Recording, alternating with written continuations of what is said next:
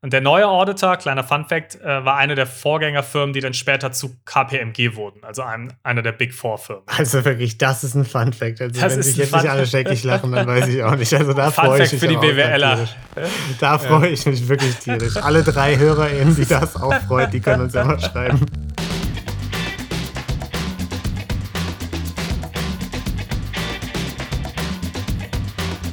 Hallo und herzlich willkommen zu Verbrechen für Weicheier, unserem True Crime Podcast ohne Mord. Äh, wir reden wieder über Gönnereien. Folge 36 übrigens. Und wir, das sind mein lieber Freund Niklas. Hallo. Und ich, Lino. Ja. Hi. War eine lange Pause, muss man dazu sagen. Ne? Zwischen Ist nicht mehr gewohnt. Ja. Also viel länger als sonst. Ja, ja, die zwei Wochen, die haben sich gezogen, du. ja. Viel zu tun, viel zu tun. Aber weißt ja. du, was gut ist in den zwei Wochen? Ähm, ich gebe dir jetzt gar nicht die Chance, irgendwas zu sagen, Nick. Nö, ist okay. Ich, ich, ich steige jetzt einfach direkt ein. Nö, mach mal. Äh, was nämlich mega geil ist, wir haben in den zwei Wochen eine Rückmeldung bekommen. Und zwar von der lieben Lisa.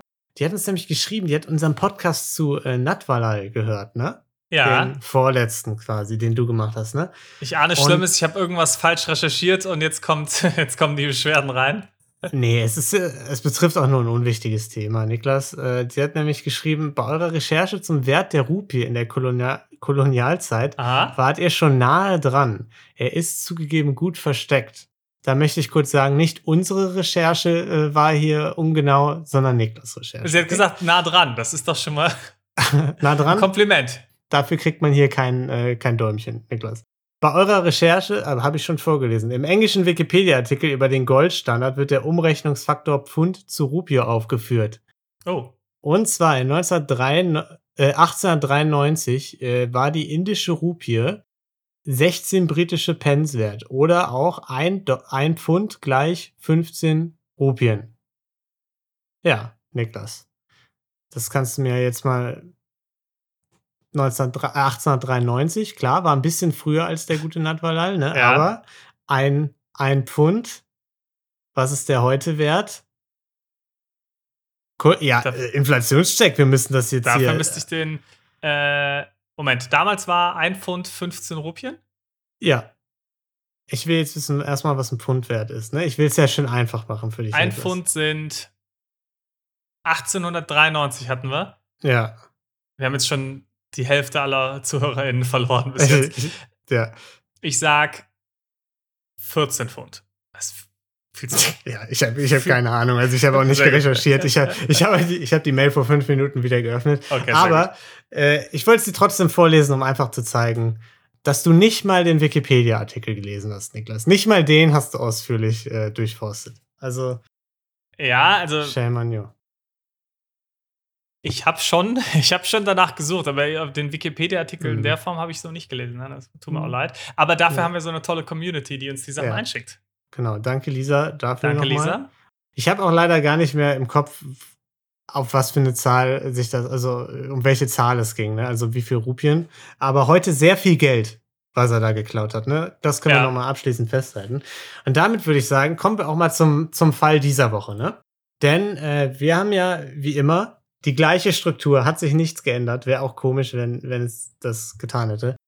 Ein großer Fall, ein kleiner Fall. Der kleine wird von euch äh, ein, eingesendet jede Woche beim Community Verbrechlein der Woche. Da könnt ihr uns ja immer eure selbstbeobachteten oder äh, selbstbegangenen äh, Verbrechlein einschicken, die ihr so im Alltag erlebt habt, an verbrechen für gmail.com oder über Instagram äh, Verbrechen für Weicheier. Und ja, Ansonsten könnt ihr uns eine gute Bewertung dalassen, wenn ihr Bock habt. Und dann ist jetzt Niklas dran. Der hat nämlich einen großen Fall vorbereitet. Den habe ich. Und zwar gehen wir heute mal wieder in die USA. Mhm. Da waren wir jetzt schon eine Weile nicht, glaube ich. Da kommen wir mal wieder hin. Ja, letzten Fall halt noch, aber gut. Ja, jetzt bei meinen Fällen. Deine zähle ich ja gar nicht mit dazu. Ja, okay. Alles klar. Und äh, heute haben wir aber was, was wir wirklich sehr selten haben: äh, Wirtschaftsverbrechen. Ja. Mhm, ist mal ein bisschen was anderes wieder. Und da würde ich erstmal dich äh, von dir gerne wissen, hast du schon mal von Eddie Antar, aka Crazy Eddie, gehört? Crazy Eddie? Crazy Eddie. Nee, ich, ich kenne nur Eddie the Eagle. Ja, das ist nicht ganz der gleiche. Okay. Und Crazy Eddie, den würdest du wahrscheinlich kennen, wenn du in den 70ern oder 80ern in New York gelebt hättest. Mm, knapp. knapp verpasst. Ja. Du warst ein bisschen später da. Deswegen kennst du ihn aber auch noch nicht. Aber alle unsere ZuhörerInnen, die in den 70ern und 80ern in New York gelebt haben, da wird jetzt Ja. direkt ein Lämpchen aufgehen. Riesenschnittmenge, ja. Wir fangen aber mal ein bisschen vorher an. Und zwar äh, ist Sam Antar, nicht Eddie Antar, äh, als Sohn syrischer Einwanderer in Brooklyn in New York aufgewachsen Mhm. und hat sein Geld als Einzelwarenhändler verdient. 1947 ist dann eben sein Sohn Eddie Antar geboren worden. 1969, ja, nachdem Eddie die Highschool abgebrochen hatte vorher und ein paar andere Sachen auch schon gemacht hatte, haben dann Eddie, äh, sein Vater Sam und Ronnie, das war ein Cousin von Eddie, den Elektronikladen Sight and Sound gegründet zusammen. Mhm. Soweit so normal. Er hat sich eben gedacht, naja, wie wäre es denn, wenn ich einen Elektronikladen schaffe, in dem man verschiedenste Elektronikgeräte einfach kaufen kann, weil es das in der Form noch gar nicht so verbreitet gab. Und deswegen haben sie sich gedacht, packen wir alle möglichen Elektronikartikel rein und das, Okay. das kommt super. Wie war das sonst immer so ein, so ein Toaster, den die verkauft haben? So, ja, das war's dann für diesen Monat, oder was? Ja, wir wir sind 1969, ja, wahrscheinlich hatten, waren die ein bisschen spezialisierter, ja, und haben nicht ein ganz so breites Portfolio abgedeckt. Mhm. Also dann gab es dann vielleicht welche, die haben sich dann um Musikanlagen äh, fokussiert, dann gab es welche, die haben sich dann auf Fernseher fokussiert und der hat dann gesagt, so, wir machen alles, alles zusammen. Verrückter Hund. Wahnsinn, Crazy Eddie eben. Ja. Ja, und er wurde auch in der Gegend relativ schnell bekannt und hatte nämlich eine sehr aggressive Verkaufstechnik, war sehr laut, war sehr extrovertiert und hat deswegen auch den Spitznamen Crazy Eddie erhalten. Mhm. Ist dann so bekannt geworden. Dem Shop hat das allerdings nicht unbedingt geholfen. Also, der ist nämlich anderthalb Jahre nach Gründung kurz vor der Pleite gewesen und lief überhaupt nicht gut. Der Cousin hat auch keinen Bock mehr, hat sich dann gedacht, na, ich habe jetzt eigentlich Lust, andere Sachen zu machen, weil hier verdienen wir kein Geld. Eddie hat aber weiter an die Idee geglaubt und hat gesagt, komm, Ronny, ich kaufe dir deine Anteile ab. Und ist dann zu seinem Vater gegangen, hat gesagt, hier, Papa, du kannst deine Anteile behalten, wenn du möchtest, aber lass mich mal das operative Geschäft machen. Ich werde Chef, du behältst einfach dein Drittel und dann mache ich mit meinen zwei Dritteln weiter. Und der Vater hat gesagt, okay, das passt für mich. Ich behalte meine Anteile und du machst jetzt weiter. Klingt für mich nach dem mega Jackpot-Deal für den Vater, muss ich an der Stelle sagen. Nix machen, aber wenn es Ja. gut geht, geht's gut. Und ansonsten muss man es halt abschreiben. Aber ja, Ja, da sehe ich mich. da musst du aber darauf vertrauen, dass der auch einen guten Job macht. Ja, ist ja mein Sohn, ne? Dem vertraue ich ja. Ja, war in dem Fall auch richtig, weil äh, Eddie hat den Laden auch dann in Crazy Eddie umbenannt. War ein bisschen Mhm. Ja, ein bisschen cooler als Name. Dann hat Mhm. ein bisschen besser funktioniert. Und mit dem Namen hat Eddies Art dann auch plötzlich mehr Erfolg gebracht. Ja, dann hat natürlich auch der Verkäufer mit dem Laden zusammengepasst. Und der Laden lief so gut, dass er dann in einen äh, größeren Store auch umziehen konnte. 1973 konnte er dann auch einen zweiten aufmachen und 1975 sogar einen dritten Laden. Und diese Läden waren alle in New York in verschiedenen Stadtteilen. Mhm. Und dann ist leider irgendjemand aus unserer Community da hingegangen, hat äh, Schallplatten geklaut und die in andere Cover getan und dann, dann ist er bankrott gegangen, ne? Äh, fast. Ja. Die hat nämlich ein paar ganz nette Tricks, um nicht bankrott zu gehen. Und zwar Okay. haben sie sich gedacht, naja, Gesetz, das ist ja mehr eine Empfehlung, als was, Mhm. wo man sich jetzt wirklich dran halten muss und haben das eine relativ großzügig ausgelegt. Richtlinien eben. Haben wir in Fluch der Karibik alle gelernt auch. Eben. Und so wurden Barzahlungen dann von der Familie Ante auch gerne mal einfach nicht verbucht, damit man keine Steuern zahlen muss. Mhm. Ja, also, wenn jemand einen Fernseher gekauft hat, wurde das Geld einfach auch mal so in die Kasse gelegt, ohne dass das jetzt in den Büchern gelandet ist. Da muss man schon sagen, sehr clever auch. Also auf die Idee ist noch nie jemand gekommen, waren sie die. Barzahlung nicht anzugeben. Ja. Ja, was sie auch noch gemacht haben, auch kein ganz neuer Trick, sie haben Mitarbeiter schwarz bezahlt, um keine Steuern zu zahlen. Mhm. Dann haben sie auch noch, auch ein Klassiker, gerne mal Versicherungsleistungen in Anspruch genommen, die entweder komplett frei erfunden waren oder die einfach überzogen waren. Also sie gesagt haben, wir melden jetzt einen Schaden von 10.000 Dollar, wenn eigentlich nur der Schaden, eigentliche Schaden bei 1.000 Dollar lag oder sowas. Mhm. Also zum Beispiel, was Diebstahl angeht. Haben dann einfach gesagt, ah, wir haben eine Versicherung für Ladendiebstahl und haben dann einfach angegeben, dass mehr geklaut worden ist, als eigentlich geklaut wurde. Was natürlich dann auch wieder ganz gut gepasst hat mit den Verkäufen, die man nicht verbucht hat. Weil so konnte man natürlich Mm. das Inventar dann reduzieren und gleichzeitig eben noch von der Versicherung Geld kassieren. Das ist clever. Gar nicht so doof. Und das Geld, das so eingenommen wurde, hat die Familie zum Teil einfach in Safes angelegt und äh, zum großen Teil allerdings auf israelische Bankkonten geschoben. Ja, um Ja. das einfach weg aus den USA zu haben. Die wussten, Israel hatte zu der Zeit ein gutes Bankgeheimnis. Ich weiß nicht, wie es heute aussieht, aber damals auf jeden Fall haben die keine Informationen an die USA so leicht rausgegeben. Mhm. Um jetzt das Ganze noch weiter zu steigern und jetzt nicht nur durch Betrug Geld zu machen, sondern auch wirklich mit dem eigentlichen Geschäft, wollte Eddie dann eben noch ein bisschen mehr auf die Läden aufmerksam machen. Und hat sich gedacht, gut, was funktioniert gut? Fernsehspots. Er hat die perfekte Werbefigur dafür auch relativ gut gefunden, allerdings nicht im Fernsehen, sondern im Radio. Und zwar hieß der gute Mann Jerry Carroll und das war ein Radiomoderator aus New York. Und er ist auf ihn aufmerksam geworden, weil er das Wort insane, als wenn er es gesagt hat, also verrückt, hat er dabei hat er das A immer extrem lang gezogen. Also insane, hat er gesagt. Mhm. Und das hat Crazy Eddie so gefallen und das fand er, fand er so passend, dass er gesagt hat, den brauche ich für meine, für meine TV-Spots und hat Carol zu seiner Werbefigur gemacht. Also ich. Aus, aber hat er ihn dann insane auch sagen lassen oder hat er ihn crazy sagen lassen? Beides, aber äh, mehr sogar insane. Also okay. crazy hat er natürlich immer dann gesagt, allein schon, wenn er den Namen genannt hat, aber er hat immer jeden Werbespot mit with prices that are insane beendet. Und wurde ziemlich bekannt. Also äh, man muss dazu sagen, viele Leute dachten dann auch, dass äh, Jerry Carroll Crazy Eddie selbst wäre, weil er einfach so ein prominentes Gesicht war. Er hat ziemlich viele Werbespots gemacht, nämlich über 7500. Mhm. Und die haben sich halt eben vor allem dadurch ausgezeichnet, dass er extrem schnell gesprochen hat in diesen und vor allem halt immer über die niedrigen Preise geredet hat und eben immer die, mit diesen Prices that are insane geendet hat und auch oft kostümiert war noch. Ja, und die sind, ich muss sagen, ich habe mir ein paar davon angeschaut.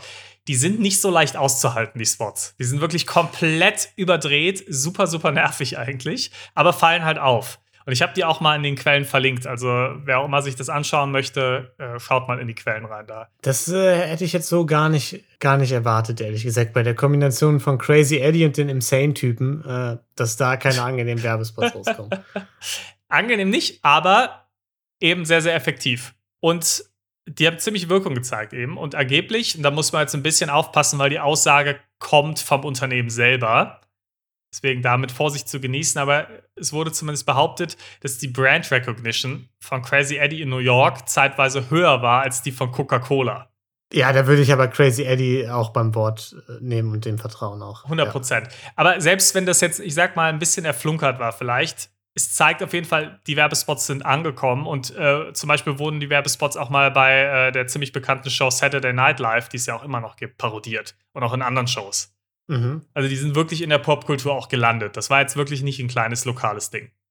Ja, bis 1977 sind dann auch noch zwei weitere Läden gefolgt, auch wieder weiter in New York. Und die Kette wuchs einfach weiter und die Verkäufe liefen einfach extrem gut in dieser Zeit. Die haben auch ein paar andere Sachen unorthodox gemacht. Also zum Beispiel waren die Läden auch an Sonntagen geöffnet oder auch ähm, an Feiertagen. Und das war in der Zeit auch gar nicht so typisch. Typischerweise hatten viele Läden auch sonntags zu. Und Crazy Eddie hat sich gedacht, nee, nee, wir machen auch sonntags auf. War einfach ein crazy Typ. Ja. Ja, 1980 bis 1983 zum Beispiel stieg dann der Unternehmensgewinn auch um 171 Prozent. Also eine ganze Ecke. Es gab aber auch ein paar Probleme, die sie bekommen haben. In den 80ern äh, haben sie dann zum Beispiel einen Werbespot ge äh, gedreht, in dem Carol als Superman verkleidet war. Und das hat Warner nicht ganz besonders gut gefallen. Die hatten ja die Markenrechte an Superman und hatten dann natürlich die Filme und haben deswegen Crazy Eddie verklagt. Weil sie gesagt haben, ja, du kannst ja nicht einfach unsere Figur, an der wir die Rechte haben, in deinen Werbespots benutzen. Ja, äh, kleine, kleine Zwischenanmerkung an der Stelle. Könnte es also dann theoretisch problematisch werden, wenn man jetzt einen Podcast irgendwie so, keine Ahnung, irgendwas mit Kenobi nennen würde? Irgendwas, was irgendwie mit Star Wars zu tun hat. Kann man da Probleme kriegen? also wenn jetzt ein, ein Laber-Podcast von, von vier Freunden sich einfach Gelatin Kenobi nennen würde, meinst ja. du? Ja. Ob man da mit irgendwelchen großen Unternehmen in rechtliche Ja, ob dann Disney sagt, du, weiß ich nicht, ob mir das so gut gefällt. Das, glaube ich, ist rechtlich einwandfrei. ich glaube, da, da, da muss man sich keine Sorgen ne? machen. Ja, okay, gut. Das hat ja auch nichts mit, ich wüsste ja gar nicht, gibt es einen Kenobi im Disney-Universum? Nee, ich habe das sagt mir jetzt gar nichts. Also, mir auch nicht, ne? Nee, also gut. von daher mache ich, mir da, mach ich mir da gar ja, keine Sorgen. Alles klar, ja. Aber trotzdem, falls wir einen Anwalt, eine Anwältin in der Community haben, gerne melden an der Stelle auch, ne? Gerne kurz mal Bescheid geben werden wir für unser Leben bis unser Lebensende verklagt. Das wäre cool. Gut, das wäre wär super. Vielen Dank schon mal. ja. So. Wir werden hoffentlich nicht bis ins Lebensende verklagt. Crazy Eddie wurde aber verklagt, hat sich aber gedacht, das lasse ich mir nicht gefallen und hat einfach gesagt, okay, ja, Warner, wenn ihr mir jetzt hier mit so einer Anzeige droht oder wenn ihr jetzt wirklich hier schon mit mir vor Gericht steht, dann mache ich es einfach so. Ich stelle keine Atari-Produkte mehr in meine Läden und verkaufe die nicht mehr. Und da zu der Zeit Warner der Besitzer von Atari war, fanden die das gar nicht so lustig, weil die wollten natürlich, dass die Produkte weiterverkauft ja. werden. Und dann hat man sich dann doch irgendwie außergerichtlich geeinigt. Muss ich sagen, finde ich schon einen geilen Move. Einfach mal zu Warner zu gehen und zu sagen, ja, du, nee, dann packe ich halt eure Produkte nicht rein und quasi äh, Warner zu, zu erpressen. Zeigt aber auch, was für einen Stellenwert dieser Laden hatte, dass das einen Eindruck hatte, weil jetzt ja, immer jetzt der kleine Tante Emma Laden um die Ecke, wenn die jetzt sagen, wir packen die, die Atari-Konsole nicht mehr in unsere Läden, ja. hat nicht den riesen Einfluss. Aber auch nicht nur solche Werbespots wie mit Superman zum Beispiel halfen der Popularität. Also Crazy Eddie hat auch dafür gesorgt, dass Rockstars zum Beispiel seine Läden besucht haben. Also die mhm. Band Queen kam zum Beispiel geschlossen einmal vor einem ihrer Auftritte in einen seiner Läden rein. Mhm. Also auch da popkulturell war das Ganze einfach wirklich ein Phänomen zu der Zeit. Okay. Allerdings muss man sagen, es lief nicht alles 100% rosig. Eddie und sein Vater Sam, den haben wir ja eben schon mal kennengelernt, die haben relativ schnell auch Streit bekommen. Hm. Ja, weil Sam hat sich natürlich als das Familienoberhaupt gesehen. Der hat gesagt: Ja, hier, ich bin hier der Vater, ich bin der Patriarch. Und es hat auch früher so funktioniert. Allerdings war Eddie deutlich sympathischer als sein Vater. Und sein Vater war einfach nicht so der charismatische Typ.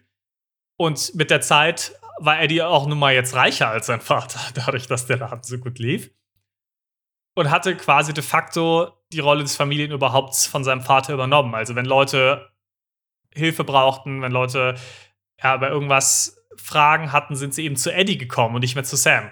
Das mhm. fand Sam jetzt nicht so doll. Und da, darüber gab es viel Streit, weil er sich so ein bisschen disrespektiert gefühlt hat. Also wirklich, wie kann man so blöd sein? Ne? Man, man hat ein Drittel, man muss nichts tun. Einfach, man hat ein Drittel von einer gut laufenden Firma, muss gar nichts machen, kassiert einfach nur Geld und dann sowas. Also könnte mir nicht passieren, wirklich. Ich sähe es schon irgendwie auf einem Boot und würde durch die Gegend schippern und würde einfach das Geld einsammeln. Ja, er hat schon ein bisschen was hier und da gemacht, aber ja, mm. Eddie war natürlich der Hauptverantwortliche. Und ja, ich finde es auch super dumm, weil man. Es ist einfach eine Ego-Geschichte. Aber so ist es ja oft. Ist dann auch gerade ja. bei, bei so Familienunternehmen, dass es dann auch oft um Geldbeträge geht, wo man sich denkt, naja, ihr habt alles schon genug, darüber müsste man sich jetzt eigentlich nicht streiten. Und eben ganz oft auch um Egos. Ja, ja gut. Wenn irgendwann die, die Nachrichten an dich geschickt werden und nicht mehr an mich, dann muss ich sagen, hätte ich schon ein Problem mit Niklas. Siehst du? Ja. wenn dann plötzlich, wenn dann plötzlich alles nur noch zu mir kommt, dann sagst du auch, Niklas, das, das lassen wir jetzt mit dem Podcast. Nee. Das geht so ja. nicht. Ja. Sam hat es ein bisschen anders gemacht. Er hat erfahren, dass Eddie äh, plante, Silvester 1983 mit seiner Affäre zu verbringen. Seine Affäre, ja. wir nennen sie jetzt mal hier Debbie 2. Weil die erste Debbie war seine Frau. Die oh, ist nämlich auch Debbie. Okay, alles klar, gut. wenigstens ist er sich treu geblieben, ne? Also, er, wenn schon nicht seiner Frau, dann wenigstens seinen Namensvorlieben. Ne? Er, er hat einen Typ anscheinend, ja. Das ja. scheint ein Name zu sein, der ihm gefällt. Und was man auch sagen muss, es ist natürlich auch verdammt smart, weil du kannst dich ja nicht so schnell versprechen. Wenn die jetzt ganz das andere stimmt. Namen haben, dann kann dir das ja mal rausrutschen. Wenn die beide Debbie heißen, ist es ziemlich einfach. Das ist ein brillanter Plan. Brillant.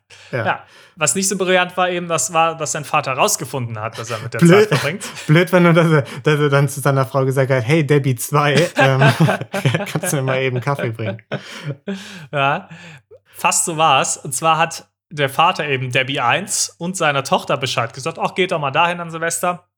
Und dann sind sie da hingegangen und haben natürlich hm. Eddie mit Debbie 2 erwischt. Darauf gab es einen riesen Streit, riesen Szene auch die das verursacht hat, ja?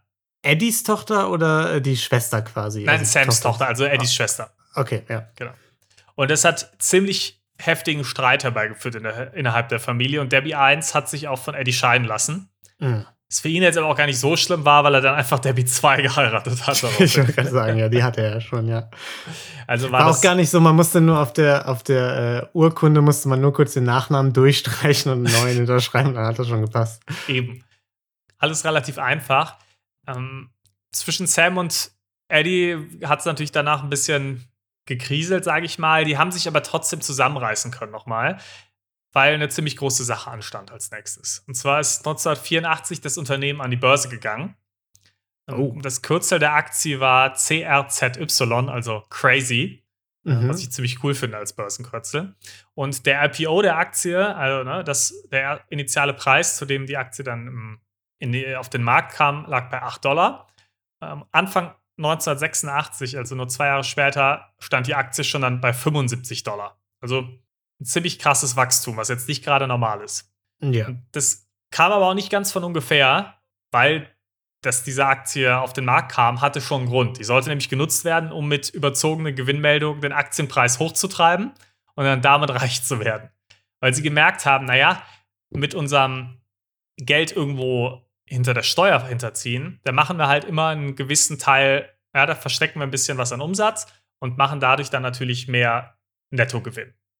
Wenn du aber falsche Gewinne meldest und deine Gewinne zu hoch antreibst, kannst mhm. du dein, dein Aktiengewinn um noch, noch mal viel stärker verstärken, wenn du dann deine Aktien verkaufst. Also wenn du jetzt ähm, Aktien hast im Wert von, im Wert von 10, 10 Dollar zum Beispiel, dann kann es sein, je nachdem, ich gehe jetzt nicht in die Details der Rechnung rein, aber dann kann es sein, wenn du zum Beispiel deinen dein Gewinn von einer Million auf zwei Millionen steigerst, ja, und das das dann irgendwie fakest, dann kann das, dann ist dein Unternehmen aber dann nicht nur um eine Million wertvoller geworden, sondern dann kann es sein, dass deine Aktien sich dann eben ähm, um Vielfaches dann eben nochmal verstärken. Also das heißt, dass deine Aktie ist dann, äh, ist dann plötzlich 20 Dollar wert und du hast dann ein Vielfaches von deinem, von deinem Gewinn nochmal rausgeholt, wenn du die Aktie abstößt. Also kannst du mehrere Millionen damit machen, obwohl du nur eine Million in den Büchern dazu packst. Während wenn mhm. du eine Million an Gewinn verschleierst, ja. du vielleicht, sagen wir mal, nur 500.000 an Steuern sparst, als Beispiel jetzt einfach mal.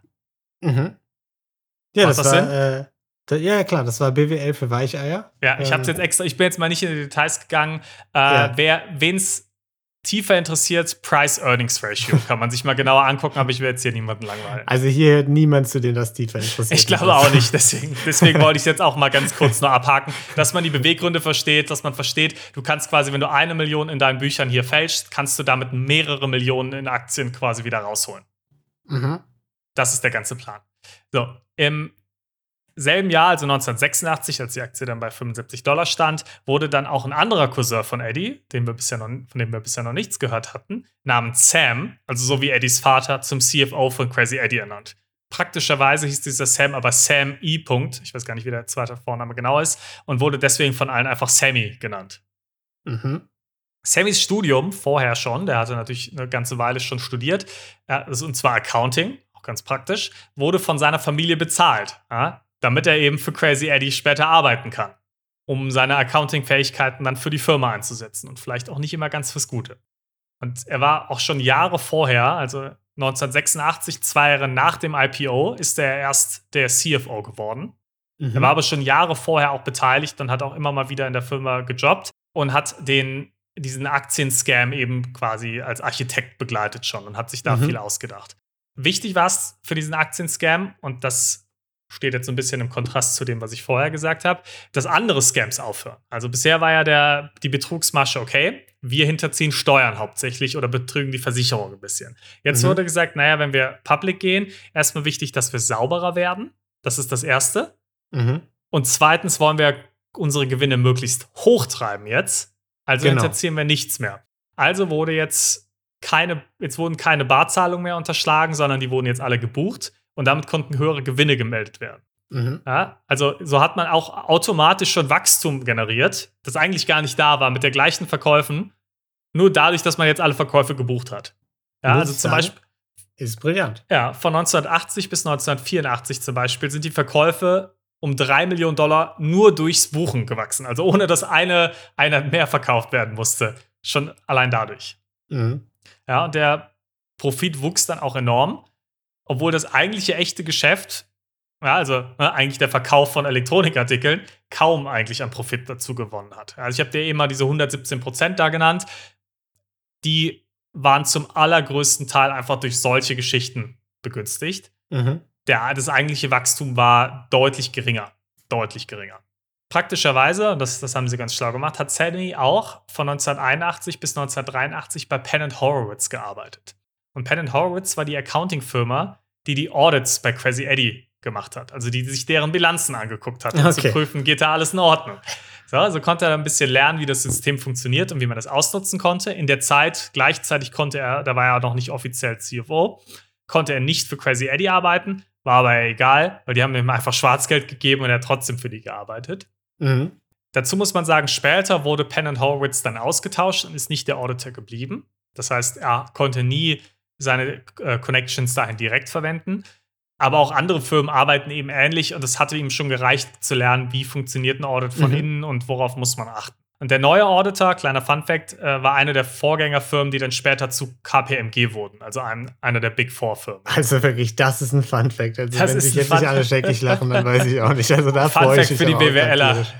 Da freue ich mich wirklich tierisch. Alle drei HörerInnen, die das auch freut, die können uns ja mal schreiben. ah, sehr schön. Ja. ja, man merkt vielleicht, dass ich BWL studiert habe. Auf jeden Fall hat sich äh, diese Vorgängerfirma von KPMG hier nicht gerade mit rumbekleckert. Mhm. Zum Beispiel haben die sich gewundert, warum in den frühen 80ern die Gehälter der, die Gehälter der Mitarbeiter sich plötzlich verdrei- bis teilweise verzwanzigfacht haben. So, Lino, du bist ja auch ein begnadeter BWLer. Das, ja, Kannst- absolut. Ja. Kannst du mir erklären, warum in den frühen 80ern die Gehälter plötzlich so stark angestiegen sind? Ja. Also es muss ja was mit BWL zu tun haben, ne? Das ist schon mal ein sehr guter Hinweis, ja. Ja. Ähm, Inflation. Knapp. Äh, und zwar folgendes: Ich habe dir eben schon mal gesagt, dass die Mitarbeiter schwarz bezahlt wurden. Die wurden natürlich nicht 100% schwarz bezahlt, weil das natürlich auffällt, sondern was gemacht wurde früher, ähm, als man noch als hauptsächliche Taktik hatte, Steuern zu hinterziehen, hat man gesagt, okay, sagen wir mal, ein Mitarbeiter verdient 50.000 Dollar, dann hat man dem 15.000 Dollar offiziell gezahlt, die dann auch ordentlich versteuert wurden, etc. Und 35.000 Dollar hat er eben einfach so Cash auf die Kralle bekommen. Ah, okay, ja. Ich, da hast du mich aber ein bisschen fehlgeleitet, weil du, du hast das so ein bisschen allgemein formuliert. Ich dachte, das sei ein allgemein geltendes Phänomen, dass äh, sich alle Gehälter plötzlich verdreifacht hätten oder so. Nee, nee, schon bei Crazy Eddie. Ah, okay, ja gut. Sonst hättest du es natürlich gewusst. Ja. Um dann eben natürlich jetzt die Bücher gerade zu kriegen, mussten die Gehälter natürlich angepasst werden. Und da hat es aber nicht gereicht, dass man jetzt sagt, okay, dann steigen wir von 15.000 auf 50.000 aufs alte Gehalt, weil wenn du 35.000 Euro schwa äh, Dollar schwarz bekommen hast, sind die ja direkt in deine Tasche gegangen. Das heißt, um das gleiche Geld nach Steuern zu kriegen, musst du ja noch mal Ja. mehr zahlen. Das Mhm. heißt, die Gehälter sind einfach um Vielfaches gestiegen, weil die, ähm, weil die Firma eben ihre Mitarbeiter nicht schlechter dastehen lassen wollte als vorher. Mhm. Ja, das heißt, die Gehälter sind einfach enorm gestiegen. Und jetzt musste der Unterschied natürlich auf einmal gebucht werden, das ist natürlich aufgefallen. Die Auditors haben logischerweise nachgefragt und gesagt, naja, Moment mal, das ist schon ein bisschen auffällig, dass plötzlich die Gehälter ums 3- bis 20-fache steigen. Was ist denn da los? Und da haben die Leute von Crazy Eddie gesagt, naja, das ist eine ganz einfache Erklärung. Unser Geschäft läuft gerade gut. Und die letzten Jahre haben unsere Mitarbeiter wirklich so hart gearbeitet, die haben sich so ins Zeug gehängt, das ist Ja. jetzt einfach deren Belohnung. Ja. Ja, und dann haben die Find Auditors auch gesagt, fair. super, klar, vielen Dank für die, äh, für die Antwort, das reicht uns. ja, ist doch jetzt Wochenende. Eben. Und nachdem die Aktie dann 1984 eben an diese Börse ging, haben die Familienmitglieder auch ordentlich Aktien abgestoßen und verkauft und haben sich so 90 Millionen Dollar in die Tasche gesteckt innerhalb von ein paar Jahren. Lino, 90 Millionen Dollar in Mhm. 1986. Du bist ja bisher drum rumgekommen. Jetzt machen wir aber mal einen kleinen Inflationscheck. Wie viel wäre das denn heute wert? Also 90 Millionen, äh, 86. 1986 90 Millionen. Ja, das ist einiges mehr, das kann ich schon mal verraten. 90 Millionen in 86 sind jetzt, ja, 195 Millionen. Gar nicht mal so schlecht, aber auch gar nicht mal so gut. 244 Millionen wert. Ah, ja. Ja, also eine ganze Menge Geld. Und da muss man natürlich sagen, gut, wenn man jetzt so einen Aktienbetrug betreibt, das müsste ja eigentlich auffallen. So ein guter Auditor, ja, KPMG, du weißt es, einer der Big Four, Klar. Da denkt man sich ja eigentlich, die würden ja einen ganz guten Job machen. Hm. Sammy war allerdings smart und hat bei den Audits dafür gesorgt, dass eben genau das nicht passieren kann, dass die Arbeit da nicht gründlich gemacht werden kann. Und zwar hat er dafür gesorgt, dass attraktive Mitarbeiterinnen mit den jüngeren Auditors einfach geflirtet haben und ihnen ganz viele Fragen zum Audit gestellt haben, sodass diese einfach super langsam vorankamen und abgelenkt waren. Also er hat dann gesagt, ja komm, geht mal mit denen Mittagessen, sorgt dafür, dass die Mittagspause lang ist, stellt ihnen ganz viele Fragen, kommt immer wieder bei denen am Schreibtisch vorbei und flirtet mit denen. Weil die, weil Ja. die meisten eben, die an sowas arbeiten, halt relativ frisch von der Uni kommen, noch nicht viele Jahre im Beruf sind und einfach noch junge Mhm. Singles dann auch waren. Ja, und die und BuchhalterInnen wissen ja auch, das ist, das ist einfach ein Job, der kommt immer gut an, da wird man ständig angeflirtet, da fällt das auch gar nicht auf, wenn das plötzlich passiert. Ne? Ich glaube, das war so ein Moment, wo das Gehirn wahrscheinlich ein bisschen ausgesetzt hatte, wo die Leute nicht drüber nachgedacht haben. ja.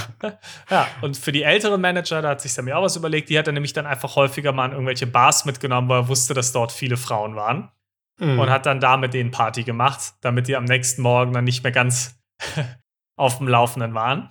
Und das hat auch funktioniert wirklich. Also so kam der Audit wirklich super langsam voran.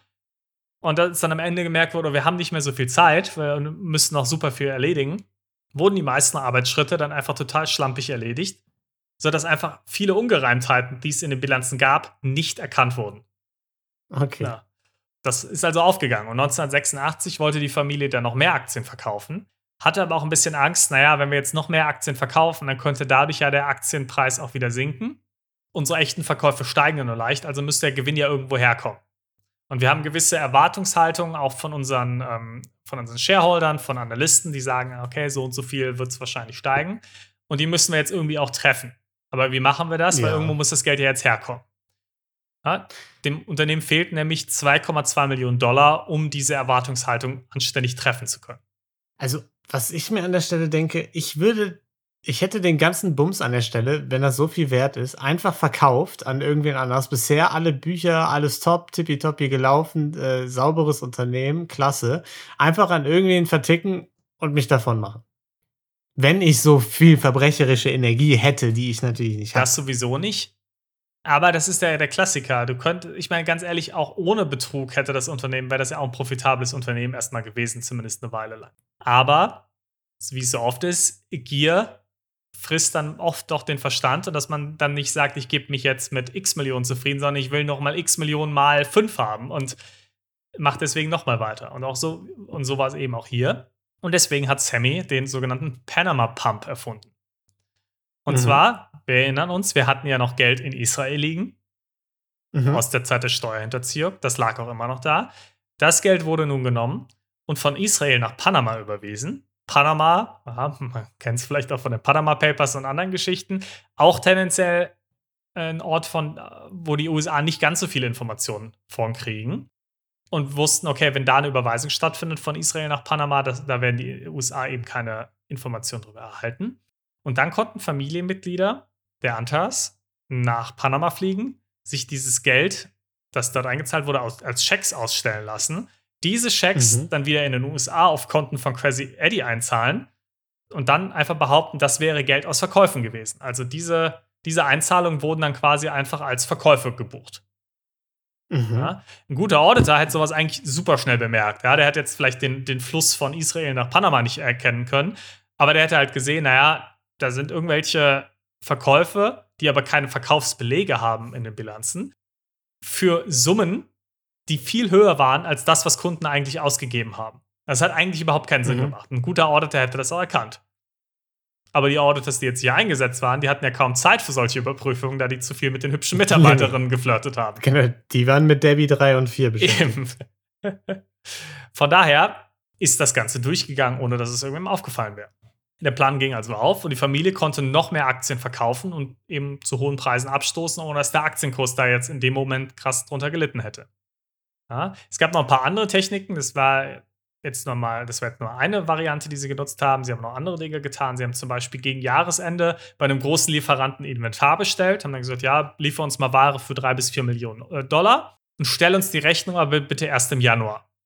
Dann gab es ein Audit. Beim Audit haben sie sowieso auch betrogen. Ja, zum Beispiel, sie haben sich so gut gestellt, eben auch mit den Auditors, dass wenn sie im Lager waren und Inventur gemacht haben, dass dann die Mitarbeiter irgendwo hochgeklettert sind, in die Boxen geguckt haben und dann runtergerufen haben zum Auditor, ja, so und so viel ist da drin. Und es war dann aber teilweise einfach viel, viel mehr, was sie dann angegeben haben. Aber der Auditor ist halt Mhm. nicht selbst hochgeklettert, um es nachzuprüfen. So konnten sie es aber nochmal zusätzlich steigern, weil im Audit dann eben Inventar von drei bis vier Millionen Dollar mehr lag, was den Wert des Unternehmens um diesen Betrag natürlich gesteigert hat. Die Mhm. Rechnung dafür aber erst nächstes Jahr in der Bilanz aufgetaucht ist. Ah, okay. Das heißt, so hast du natürlich auch nochmal das Ganze nach oben gedrückt. Auf der anderen Seite gab es allerdings jetzt auch ein paar Entwicklungen, die den Aktienpreis wieder nach unten gedrückt haben. Also 1986 fing der Kurs plötzlich dann doch an zu fallen. Und das lag einerseits daran, na klar, dass natürlich, wenn Aktien verkauft würden, hat das immer einen gewissen Effekt nach unten bei den Aktien.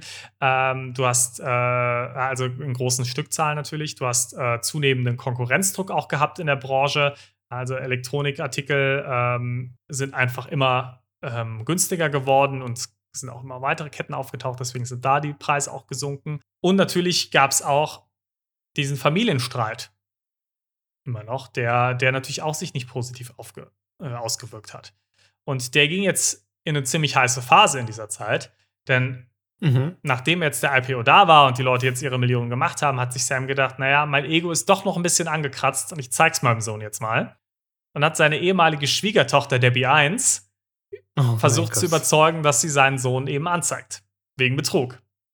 Eddie hat das mitbekommen ja. Äh, nicht wegen Betrug im Sinne von Ehebetrug, sondern wegen Finanzbetrug.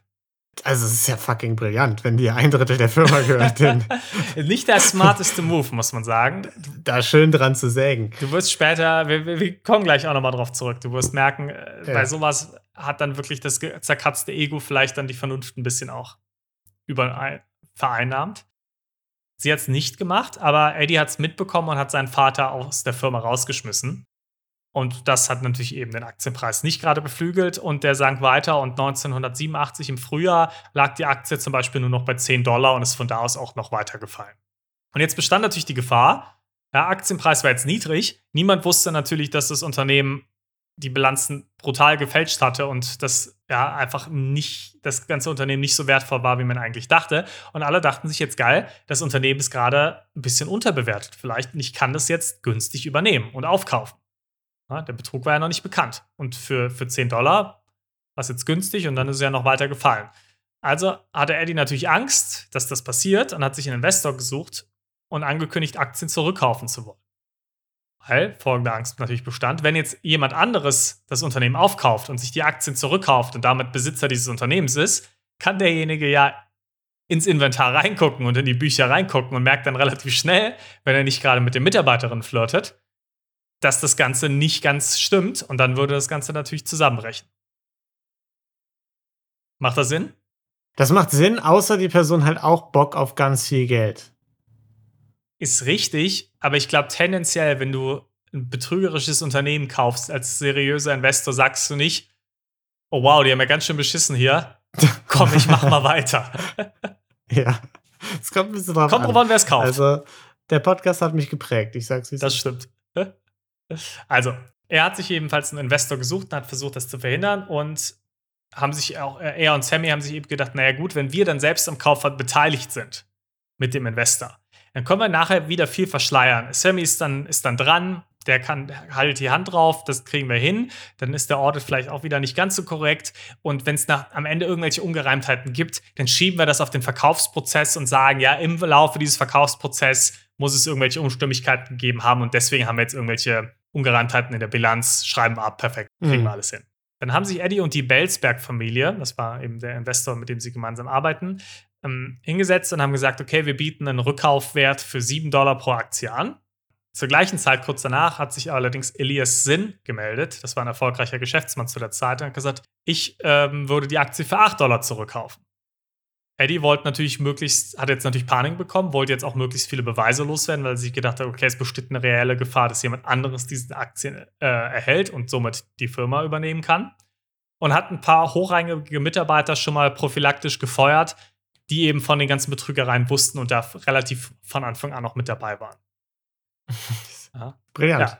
Also brillant die Leute, die davon wissen, schön zu feuern und gegen sich aufzubringen. Also Masterplan. Das ist auch nur bedingt aufgegangen, denn die haben sich gedacht, ja, so ein dummer Idiot, an dem rächen wir uns jetzt, der kann uns doch nicht einfach feuern. Komisch. Haben sich dann mit Eddies Vater Sam zusammengeschlossen und den Behörden gemeldet, dass in dieser Firma Betrug vor, äh, vorgefallen ist. Allerdings hätte man nicht ahnen, hätte man nicht ahnen können. Sie waren heftig involviert bei den Steuerhinterziehungsthemen. Die haben sie dann ganz praktischerweise einfach vergessen. Haben sie, als sie den Behörden das gemeldet ja. haben, ist ihnen leider irgendwie entfallen, dass sie da auch mal beteiligt waren ja. und haben dann eben nur von den anderen Betrügereien erzählt. Kann passieren. Kommt vor. So, Eddie und sein Investor mussten natürlich jetzt auch mehr Kapital besorgen, konnten das aber nicht aufbringen. Die Banken wollten nicht mehr geben. und konnten so nicht genug Aktien zurückkaufen. Also hat dann im August 1987 Elias Sinn das Unternehmen Crazy Eddie übernommen. Und die erste Amtshandlung war natürlich erstmal alle verbleibenden Mitglieder der Enter-Familie rauszuschmeißen, inklusive Eddie selbst. Klar. Gut, fairerweise würde ich wahrscheinlich auch so machen. Ja. Bei einer ersten Inventur, ah, Klassiker natürlich, du übernimmst so ein Unternehmen, da willst du natürlich erstmal gucken, was haben wir denn alles in den Lagerräumen. Bei der ersten Inventur ist dann festgestellt worden, dass circa 40 Millionen Dollar weniger an Inventar in den Lagern lagen als angegeben, offiziell in den Bilanzen. Relativ komisch, man hat sich gedacht, gut, da kann irgendwas nicht ganz stimmen. Zeitgleich gab es ja auch Untersuchungen der Behörden, die natürlich da auch natürlich sofort drauf gesprungen sind und dann noch mal ein bisschen genauer hingeschaut haben. Das mhm. hat natürlich auch noch mal enorm das Ganze beflügelt. Als Sammy dann erfahren hat, dass es Untersuchungen gab, ist er auf Eddie zugegangen. Eddie war aber nicht ganz so offen dafür, das zu hören. Hat gesagt, ja, komm, regeln wir irgendwie schon. Hatte war aber auch ein bisschen so, ja, hier, du bist jetzt auch ein bisschen für dich. Und er hat auch mitbekommen, Eddie hat sich falsche Pässe besorgt und wollte sich eben darauf vorbereiten, zu fliehen. Also hat sich mhm. Sammy gedacht, naja gut, was soll ich jetzt machen? Ich habe keinen Bock zu fliehen. Ich habe eigentlich keine Wahl. Und vor allem haben die anderen mich ja angezeigt, die so tun, als wäre wär das alles Eddie und ich gewesen. Und als mhm. wären sie selbst nicht beteiligt gewesen. Also mache ich folgendes: Ich gehe jetzt selbst zu den Behörden und sage, ich sage aus gegen Strafminderung und ziehe die anderen aber eben auch mit rein, dass die auch ihre Strafe bekommen. Mhm, okay. Hm? Sehr gut. So. Der neue Investor war natürlich nicht besonders happy, hat gemerkt, das Ganze ist ein Riesenbetrug. Das Unternehmen hat eigentlich schon wieder Verlust geschrieben in den Jahren, war nicht annähernd so profitabel, wie es sich, ja, wie es getan hat. War ein Riesenbetrug, das Ganze. Und Crazy Eddie wurde 1989 liquidiert, um die Gläubiger eben auszuzahlen, die eben noch große Schulden hatten. Also es gab zum Beispiel auch noch andere, ich bin jetzt nicht in alle Details reingegangen. Was zum Beispiel auch ganz gerne mal gemacht wurde, war gewisse Rabatte eingebucht wurden in die, Buch, äh, in die Bilanzen, die eigentlich gar nicht hätten eingebucht werden dürfen. Also Beispiel, wenn zum Beispiel von Sony, das war natürlich ein großer Lieferant für Crazy Eddie, wenn Sony gesagt hat, okay, wir verkaufen euch für 10 Millionen Dollar, verkaufen wir euch Sachen. Ja, dann kann es sein, mhm. dass die gesagt, dann hatte natürlich Crazy Eddie 10 Millionen Dollar Schulden bei Sony und hat dafür das Inventar bekommen. Sony hat aber vielleicht gesagt, wenn ihr ähm, innerhalb dieser Frist zahlt oder allgemein, geben wir euch einen Rabatt von 500.000, eine Million, was auch immer. Für, ähm, hat das relativ normales Geschäftsgebaren. Mhm. Was du aber eigentlich dann machst und was Crazy Eddie bis, bis eine lange Zeit auch gemacht hat, ist, dass du sagst, okay, wir buchen das dann ein, wenn wir zurückzahlen. Also, ne, wenn du die, so die 10 Millionen zurückbezahlst, dann buchst du die eine Million Rabatt dann halt ein und dann sind es halt nur noch 9 Millionen. So, was die jetzt aber gemacht haben, ist einfach angefangen, als sie gemerkt haben, wir brauchen mehr Profit, haben sie halt gesagt, okay, wir buchen das einfach schon vorher ein und tun so, als hätten wir eine Million mehr. Mhm. Und da sahen die Bilanzen halt natürlich besser aus. Und es kam dann auch beim Audit dann mal dazu, dass dann zum Beispiel gesagt wurde, ey, okay, ähm, Sony sagt, ihr schuldet uns 30 Millionen, ihr sagt aber, ihr schuldet Sony nur 20 Millionen, hier stimmt irgendwas nicht in euren Bilanzen. Haben die Auditors gemerkt. Also es war bei allen großen Lieferanten so, dass es da Diskrepanzen gab. Das haben die guten Auditors mhm. natürlich gemacht. Gar nichts. Die sind feiern ja, Genau, die sind feiern gegangen und haben weiter geflirtet, ja. die haben nichts gemacht. Und deswegen ist ja. das erstmal so geblieben. Der neue Investor hat das natürlich aber ganz schnell gemerkt. Und diese ja, Gläubiger wollten natürlich auch bezahlt werden jetzt. Das heißt, das Unternehmen musste liquidiert werden und alle bezahlt werden. Und das war das Ende des Unternehmens Crazy Eddie. Ja, also dann ging es eben nicht weiter. Natürlich mhm. haben die Behörden weiter äh, vermittelt und äh, haben jetzt auch das Verfahren gestartet und haben dann eben 1990 Eddie zu einem Gerichtstermin eingeladen, zu dem er nicht erschienen ist. Er wurde also dann gesucht, war flüchtig. Eine Woche später hat er dann doch wohl Schiss bekommen und hat sich gestellt. Wurde dann mhm. aber unter der Auflage wieder zum zweiten Gerichtstermin zu erscheinen, freigelassen. Er hat sich dann gedacht, na gut, wenn die mich jetzt schon freilassen, vielleicht probiere ich es doch nochmal und ist aus den USA geflohen und ist einfach abgehauen, anstatt zu seinem zweiten Gerichtstermin zu gehen. Sammy hat ja in der Zwischenzeit eben mit den Behörden kooperiert und hat das Ganze auch noch weitergemacht, hat ausgesagt, hat sich auch selbst belastet und wurde zu sechs Monaten Hausarrest dann verurteilt, zu 1200 Stunden Community Service, zu drei Jahren Bewährung und zu über 10.000 Dollar Geldstrafe.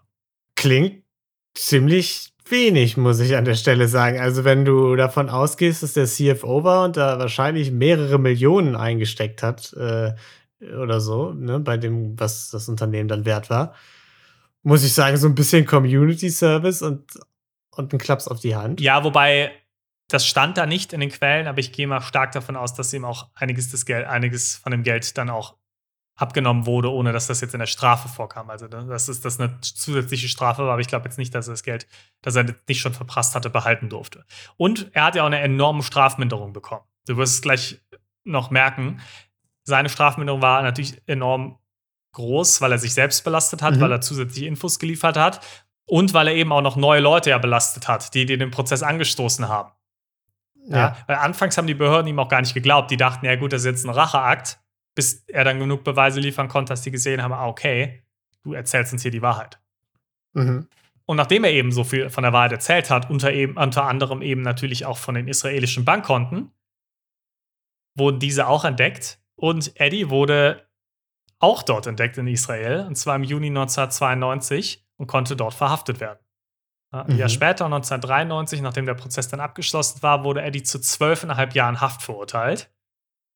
Das mhm. wurde jedoch wieder berufen durch seinen Anwalt und er wurde 1997, also der Prozess hat sich lange gezogen, zu acht Jahren Haft verurteilt und obendrauf zu 150 Millionen Dollar Strafe. Das Ach. war aus einem Strafprozess. Dazu kamen noch Zivilklagen mit Zahlungen von über einer Milliarde Dollar. Mhm. Du merkst also, also erstens, er war natürlich CEO, das macht es natürlich noch mal stärker, aber durchs Nicht-Kooperieren und ja, keine Strafminderung, merkst du schon einen kleinen Unterschied zwischen seiner Strafe und Sammys Strafe. Ja. Das war die Geschichte von Crazy Eddie. Und vielleicht auch noch ganz interessant, äh, Crazy Eddie lebt mittlerweile nicht mehr, aber Sammy, den gibt's noch. Und der arbeitet mittlerweile ganz ehrenhaft als Berater, um Wirtschaftsbetrug aufzudecken. Ja, nicht schlecht. Der, der klassische Weg, ne? Finde ich nicht schlecht. Das ist das gleiche wie mit Hackern, die sich irgendwo reinhacken, dafür verknackt werden und dann werden sie eingestellt, um mhm. Unternehmen zu helfen, die Sicherheitslücken zu schließen. So ähnlich ist es bei ihm auch. Und er berät unter anderem auch wirklich äh, öffentliche Behörden etc. Was ist mit Sam passiert, dem Vater? Der wurde auch verknackt. Ich weiß allerdings gerade nicht genau, zu wie viel. Okay. Und Debbie 1 und 2 geht's weiterhin. Den gut. geht's blendend. Das ist, ja, nee, dann ist schön. Dann, das ist die Hauptsache. Ja. Ja, sehr schön. Das war, äh, das war mal was anderes. Ne? Das war ja da haben wir ja richtig was dazugelernt ja, bei dem BWL-Exkurs quasi. Ja. ja, BWL, erstes Semester, einfach mal übersprungen. Da kriegt man jetzt bescheinigt quasi. quasi. Ja. ja, sehr schön. Äh, und ich würde sagen. Ich möchte auch kurz damit, darauf hinweisen, ich weiß, ich habe sehr viele Sachen sehr für die wirklichen BWLer und BWLerinnen unter den Zuhörern. Okay, ich habe sehr ja, versimpelt. Ja, da musst du dich jetzt noch, Muss ich mich schon noch musst du dich noch ein bisschen anbiedern. Okay, ja. Können wir jetzt hier mal endlich zum Community-Verbrechlein kommen? Raus. Okay, gut. Dann kommen wir jetzt zum Community-Verbrechlein. Community-Verbrechen. Ja, und da haben wir wie immer, wie immer, haben wir natürlich einen kleinen Nachtrag zu liefern. Ne? Vergangene Woche, ihr erinnert euch, ne, Zahlenschlösser wurden geknackt, Oma-Fahrräder wurden ausgetauscht, Klingeln wurden äh, neu besorgt und da hatten wir ein paar Nachfragen. Da haben wir uns ja unter anderem gefragt, was bedeutet das? Jeder Schüler weiß, wo man eine neue Fahrradklingel herbekommt. Haben wir uns gedacht, mhm. wussten wir jetzt nicht so ganz. wir sind auch keine Schüler mehr, muss man dazu sagen. Das stimmt, aber ich glaube Manu auch nicht. Und äh, er hat uns aber nochmal geantwortet und geschrieben, die Klingel war übrigens nicht die Pausenklingel, sie war von einem Spenderfahrrad. Okay. Diese Kreis. Interessante diese Kreisläufe, mhm. diese Kreisläufe gab es zu der Zeit am Bahnhof war was weg, nimm es vom nächsten. Und irgendwann nimmt es einer von einem verlassenen Vehikel, dann stört es keinen mehr und alle sind glücklich. Das finde ich eine sehr schöne Philosophie für Diebstahl. ja, finde ich auch. Also klingt wirklich hundertprozentig danach, dass alle glücklich sind bei dem. Nee, Ding, und das ne? würde ich auch vor Gericht ähm, so genau so sagen. Ja, genau. Und dann hat er noch gesagt, kritischer war es nur mit den Ventilen, weil niemand Bock hatte auf luftleere Reifen. Die waren immer gesichert mit Vaseline, damit es keiner anfassen will, oder mit einer Kontermutter, damit, es man nur mit, damit man es nur mit einer Zange wegkriegt oder so. Jeder, der ein ungesichertes Ventil hatte, ist ausgelacht worden, denn eins, wenn es eines Tages weg war, zusammen mit der Luft aus den Reifen. Hat er denn gelebt, dass da solche Verhältnisse ja. herrschen?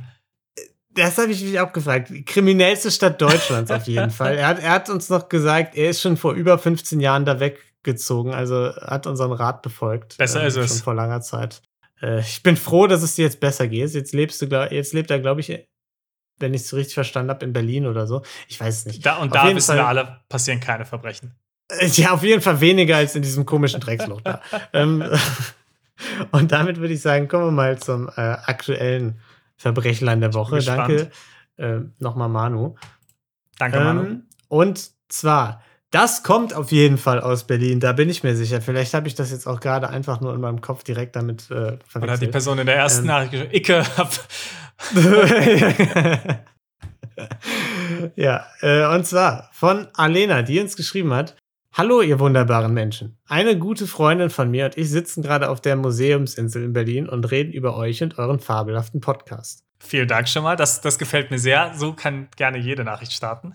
Ja, aber da merkt man auch direkt, dass sie aus Berlin kommt. Ne? So diese, diese positive Grundstimmung, so dieses, ne, ah, wir sitzen jetzt hier einfach irgendwie bei einem Getränk an der Museumsinsel. Das, das passiert. Einfach eine. Mate genießt und über Verbrechen Genau. für Weicheier reden. Das ist das Leben, Leo. genau.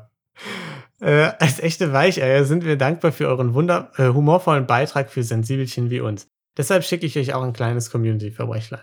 Ich bin sehr gespannt. Ich habe hier in Berlin circa zwei Jahre neben meiner Ausbildung in einem Souvenirladen gearbeitet. Dort gab es viele überteuerte, meist hässliche, sehr zerbrechliche Gegenstände, die alle UrlauberInnen an ihre Zeit in Berlin erinnern sollten. Dieser Job war wirklich sehr stressig und es war immer viel los im Laden. Meine Arbeitgeber waren sehr streng und profitorientiert, weshalb man sich für jeden Fehl- Fehler gleich ausführlich rechtfertigen musste. An dieser Stelle möchte ich aber anmerken, dass meine KollegInnen alle ganz fabelhaft waren. Da, äh, da ich Stress vermeiden wollte, begann ich damit, wenn möglich, alle meine Fehler den Kundinnen unterzuschieben. Ein Glas ging kaputt, das war definitiv die Schulklasse. Magnete zerbrachen, das war selbstverständlich jemand vom Junggesellinnenabschied. Ich registrierte alle meine Fehler als Bruch und, äh, und erfand die wildesten Geschichten, um nicht selbst dran schuld zu sein. Außerdem fehlten am Abend bei den großen Umsätzen manchmal ein paar Cent in der Kasse, was dafür, äh, dazu führte, dass ich nach Ladenschluss, Klammern meist 23.30 Uhr, manchmal länger bleiben musste, um die Abrechnung zu überprüfen und ein Formular für Differenzen auszufüllen. Ich habe diese Centbeträge, immer unter 50 Cent, dann mit Kleingeld aus der Trinkgeldkasse ausgestoppt. Einfach damit ich früher nach Hause darf und keinen Stress mit Mr. Chef bekomme. Ich weiß sehr egoistisch von mir und absolut niederträchtig. Ich hoffe, meine Verbrechen erheitern euch und ich wünsche euch von Herzen noch einen wunderschönen Abend. Wir freuen uns auf die neuen Folgen. Ja, vielen Dank schon mal für den Fall und für das Lob. Ja, Dankeschön.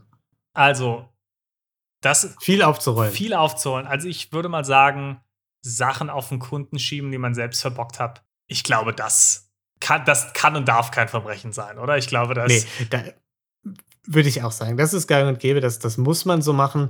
Besonders bei strengen Chefinnen, wie es hier äh, in dem Fall so war. Ne? Ähm, da muss man sagen, Arbeitgeber ein bisschen ein Schnippchen geschlagen.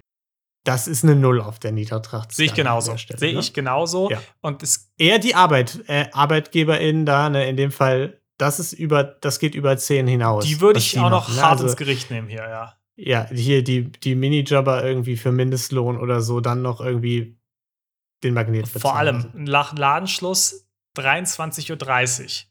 Ja. Während der Ausbildung.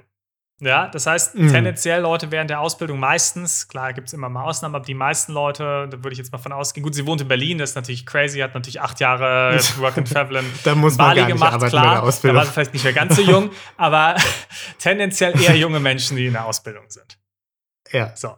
Das heißt, du hast da eine junge Mitarbeiterin, die wegen ein paar Cent ewig lange bleiben muss. Mhm. Und natürlich kann man jetzt drüber streiten, weil das, also ne, die Kunden an die Verantwortung schieben. Ich glaube, das, das haben wir abgehakt. Ja. Das Einzige, wo man noch drüber diskutieren kann, ist es niederträchtig, das Trinkgeld zu nehmen, um es selbst für sich angenehmer zu machen. Und ich sage Ja. nein. Aus Okay. zwei Gründen. Zwei Gründe. Mhm. Grund eins: Das Trinkgeld ist ja dafür da, um den MitarbeiterInnen ein bisschen was Angenehmes zu bieten. Um denen das Leben ein bisschen angenehmer zu machen in dem harten Ja. Job, den sie sonst haben. Okay, aber Ja. allen gleichermaßen, ne? Und das ist ja das De Thema, was ich jetzt, was das mein, bringt mich zu meinem zweiten Punkt. Sie wird ja nicht diejenige gewesen sein, die jeden Abend den Laden zugeschlossen hat. Das heißt, ihre KollegInnen haben wahrscheinlich genau das Gleiche auch gemacht. Nur da hat sie es nicht mitbekommen und hat als einzige das schlechte Gewissen. Gut, da unterstellst du jetzt den Kolleginnen was, das finde ich so nicht okay. Alena hat auch gesagt, sie hat da ihre beste Freundin kennengelernt und ähm, das geht so nicht, Niklas. Der will ich das nämlich nicht in die Schuhe schieben. Hier. Ich unterstelle Ähm, nichts, weil meiner, meiner Meinung nach ist es ja kein Verbrechen.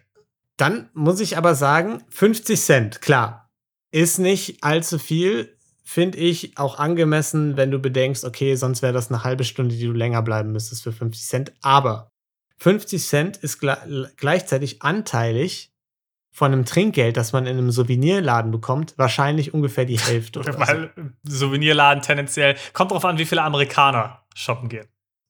Ja, genau. Also deswegen, man kann auch sagen, sie hat 50 Prozent des Trinkgelds jeden Abend, wenn sie ihre Schicht hatte, äh, einfach so abgeschrieben. Das ist ein Perspektivwechsel. ja. Ja, der, den bekommt man nur von Leuten, die in Jobs gearbeitet haben, wo es wenig Trinkgeld gab. Niklas. Da haben wir natürlich hier einen Experten sitzen. Exakt, ja. Und ähm, ja, deswegen würde ich sagen, ich würde die Niedertracht auf eine 1 erhöhen. Von der 0 auf eine Mhm. 1, weil Trinkgeld, aber sehr wenig und wahrscheinlich haben die es anders auch gemacht. Würde ich sagen, das ist Es okay. ist nicht ganz korrekt, aber so richtig böse können wir ja nicht sein. Wem wir böse sein können, ist den Chefs, die gesagt haben: Hier, Ja. du junge Auszubildende, musst ewig lang da bleiben, musst alles, alles dokumentieren, wenn was zu Bruch gegangen ist und äh, musst noch länger bleiben, wenn ein paar Cent unge äh, ungenau sind in der Abrechnung. Ja. Und da gab es noch eine Sache, ne? die hat mich direkt, die ist mir direkt aufgefallen. Wer, also welcher, welcher Souvenirladen hat denn bitte bis 23.30 Uhr äh, geöffnet? Lino, da in Paderborn oder hier in München, da Also- gibt es sowas nicht. In Berlin, da gehen die Leute Ja, erst. in München die, haben die bis 16 Ja, Uhr geöffnet. aber in Berlin stehen die Leute um 16 Uhr erst auf. Ja, da bist du gerade 23.30 Uhr, da bist du vielleicht gerade auf dem Weg zum Abendessen. Da gehst du nochmal schnell am, Mm. am Souvenirshop vorbei und holst dir nochmal schnell was, bevor du, bevor du zu Abend isst. Das ist ja ein ganz anderes da- Lebensgefühl da.